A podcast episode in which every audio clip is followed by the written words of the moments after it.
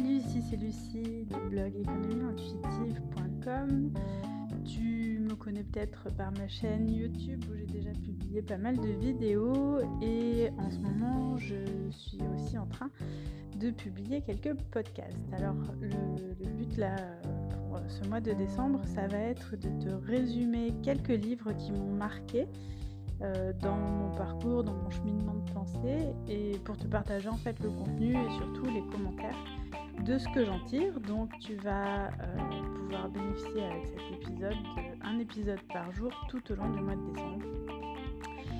Et j'espère que ça va te donner des idées peut-être de cadeaux de Noël, de livres à offrir ou peut-être tout simplement pour toi de livres à acheter. Euh, et j'espère que ça t'aide toi aussi à mieux te connaître, mieux comprendre l'environnement dans lequel on est. J'ai plus qu'à te souhaiter une très bonne écoute et euh, je te dis à très vite.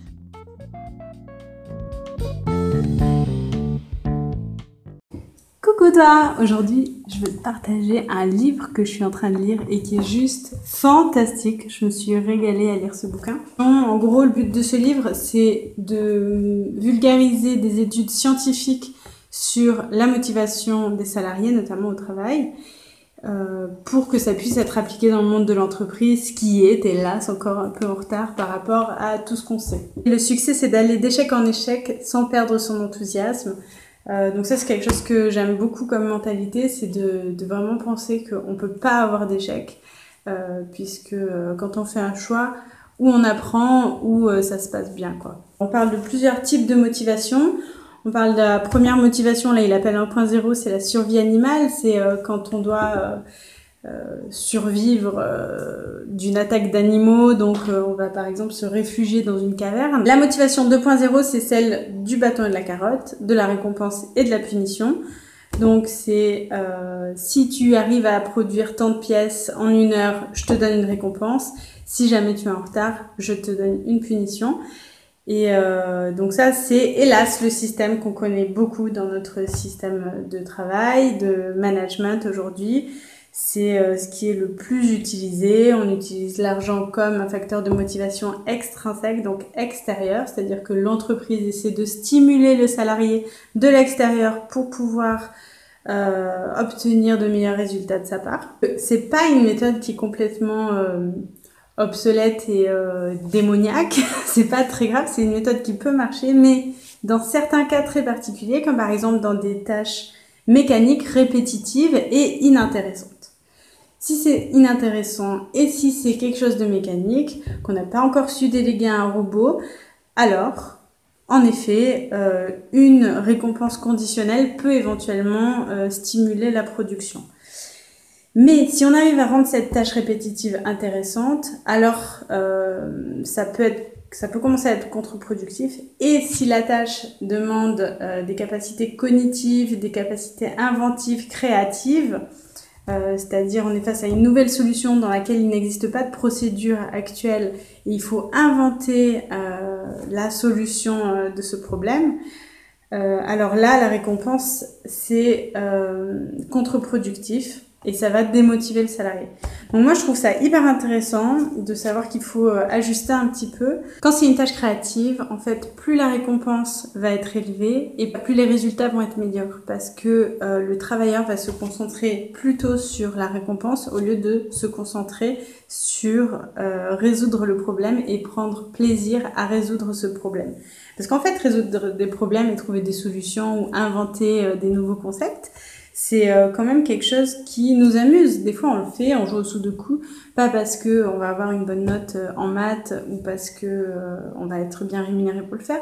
Des fois, on le fait simplement, ou les mots croisés, parce que ça nous amuse et ça nous fait du bien. On a une certaine satisfaction à faire les choses. Donc concrètement, dans le livre, ce qu'ils expliquent, c'est que la différence entre le travail et l'amusement, le divertissement, c'est euh, que dans le travail, l'action est imposée parce qu'elle implique une rémunération. Alors que quand on le fait pour s'amuser, on est capable de passer plus de temps sur la même tâche, euh, mais comme il n'y a pas de rémunération, on en tire plus de plaisir. Moi, ce que, ce que j'en retiens, c'est que pour euh, ne plus jamais travailler de sa vie, il suffit de trouver un système de rémunération régulier qui ne dépend pas de mon travail, en tout cas très peu de mon travail, et de faire une série de, créations euh, qui sont là pour mon épanouissement personnel et qui n'ont pas un, lien direct avec euh, ma rémunération. Par exemple, je pourrais euh, créer différents contenus et vendre ces contenus. mais s'ils sont pas vendus, c'est pas grave parce que de toute façon j'ai un mécanisme en place qui fait que je gagne de toute façon ma vie. Et euh, si certains des contenus euh, sont vendus, par exemple, admettons, je fais des, toiles de peinture, euh, je fais 50 toiles par mois parce que ça m'amuse, je prends plaisir à peindre. Si de temps en temps il y a une toile qui est vendue, eh ben c'est très bien. Ça, ça fera du bien à mon auto-estime, mais c'est pas quelque chose de nécessaire à ma survie, donc ça n'est pas un travail. Le salarié qui a trois besoins innés, celui d'être compétent, d'être autonome et euh, de pouvoir entretenir des liens avec d'autres êtres humains, c'est quand même toujours agréable. Euh, la différence entre la motivation 2.0, donc qui était la motivation extrinsèque avec la récompense et les inputs de l'extérieur, ça c'est pas mal pour avoir des résultats rapides, c'est pas mal sur le court terme, mais ça va aller jusqu'à un certain seuil financier. À partir du moment où le salarié a atteint un certain confort matériel, ça ne va plus le stimuler, il aura besoin d'exprimer quelque chose qui est à l'intérieur et de faire des euh, contributions à quelque chose de plus grand, de la résolution de problèmes. Et donc, il va peut-être participer à des projets comme euh, la rédaction d'articles sur Wikipédia ou euh, le développement de software open source qui sont développés par des bénévoles en ligne. Moi, j'anime aussi une communauté de volontaires traducteurs qui font des sous-titres gratuitement parce que ça leur permet justement de participer à quelque chose de plus grand, à un projet qui, euh, qui les dépasse. Euh, donc ça, c'est ce qu'on va appeler la motivation intrinsèque. Donc dans le livre, il s'appelle ça 3.0. Ça nous apporte une certaine satisfaction, une liberté, c'est un défi personnel. Euh, ça nous permet d'avancer vers un projet qui a une certaine vision. Et euh, ça nous donne de bien meilleurs résultats, et surtout si on n'a pas de euh, récompenses conditionnelles. Si on a des récompenses des types genre un bonus, par exemple un compliment, un petit cadeau, euh, c'est pas mal, ça, ça permet d'être encouragé. C'est pas ce qui va nous faire faire ça, parce que ce qui nous motive dans ce cas-là, c'est vraiment quelque chose qui est à l'intérieur, et on n'a pas besoin de stimuli extérieurs. Si on croit à la médiocrité des masses, alors les masses ne dépasseront jamais la médiocrité. En fait, euh, le système de management actuel, il est vachement basé sur le contrôle parce qu'on a peur que les salariés soient médiocres et le fait de contrôler euh, à tel point les salariés, eh bien ça les oblige à rester dans une certaine médiocrité. Alors que si on passe en mode confiance et qu'on leur laisse toute autonomie sur euh, comment ils vont s'organiser pour réaliser cette tâche, quelles tâches ils vont réaliser, à quel moment et accompagner qui, alors on n'a plus besoin de les contrôler et ils vont réaliser beaucoup mieux les tâches avec de bien meilleurs résultats. En fait, la motivation 2.0, c'est un peu, enfin le management classique, c'est considérer que l'humain est quelqu'un d'inerte s'il n'a pas de stimuli extérieur. Et en l'occurrence, c'est faux parce qu'on est capable de faire des choses quand on n'est pas stimulé de l'extérieur, parce qu'on a envie de faire des choses, on a envie d'améliorer le monde, on a envie de contribuer à des projets bien plus importants. Et on a euh, chacun euh, quelque chose à exprimer qui est de l'intérieur de nous, et il faut que ça sorte. Et, et, ça peut passer par le travail notamment. Et donc quand on fait ça, ça nous donne de la confiance en nous, on est plus heureux, on est plus sociable, on a des meilleurs liens avec les personnes autour de nous. Et euh, donc c'est positif dans tous les sens.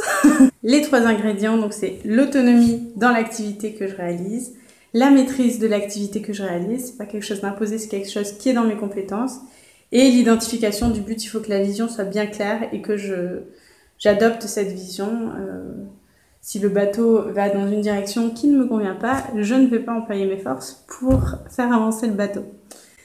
Voilà, tout simplement. Mais j'espère que euh, cette petite fiche de lecture vous aide. En tout cas, moi, euh, j'ai adoré ce bouquin ça parle vraiment d'un nouveau paradigme dans le monde de l'entreprise, qui est un paradigme qui est en train d'arriver à grands pas. On entend parler beaucoup en France en ce moment de l'entreprise libérée, euh, du bonheur au travail, euh, du, de l'autonomie euh, dans les horaires de travail, du télétravail, on parle de beaucoup de choses. Et je pense que ce bouquin peut aider tous ces entrepreneurs. Je vous fais de gros bisous. À bientôt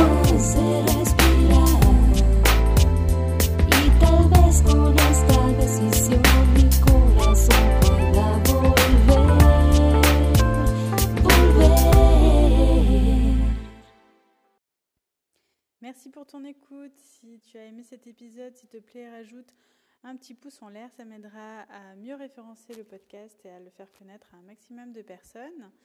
Et si tu as des questions, n'hésite pas à les poser en commentaire. À demain pour le prochain épisode. Ciao, ciao.